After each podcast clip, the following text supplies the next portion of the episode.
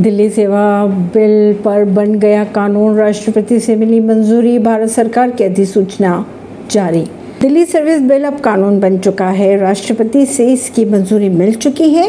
भारत सरकार की अगर बात की जाए तो भारत सरकार ने इसकी अधिसूचना जारी कर दी है। केंद्रीय गृह मंत्री अमित शाह ने एक अगस्त को संसद में राष्ट्रीय राजधानी दिल्ली में दिल्ली सरकार संशोधन विधेयक 2023 पेश किया था। यह कानून राष्ट्रीय राजधानी में सेवाओं के नियंत्रण पर अध्यादेश की जगह लेगा। सरकार ने नोटिफिकेशन में कहा कि इस अधिनियम को राष्ट्रीय राजधानी यानी दिल्ली क्षेत्र सरकार संशोधन अधिनियम 2023 कहा जाएगा।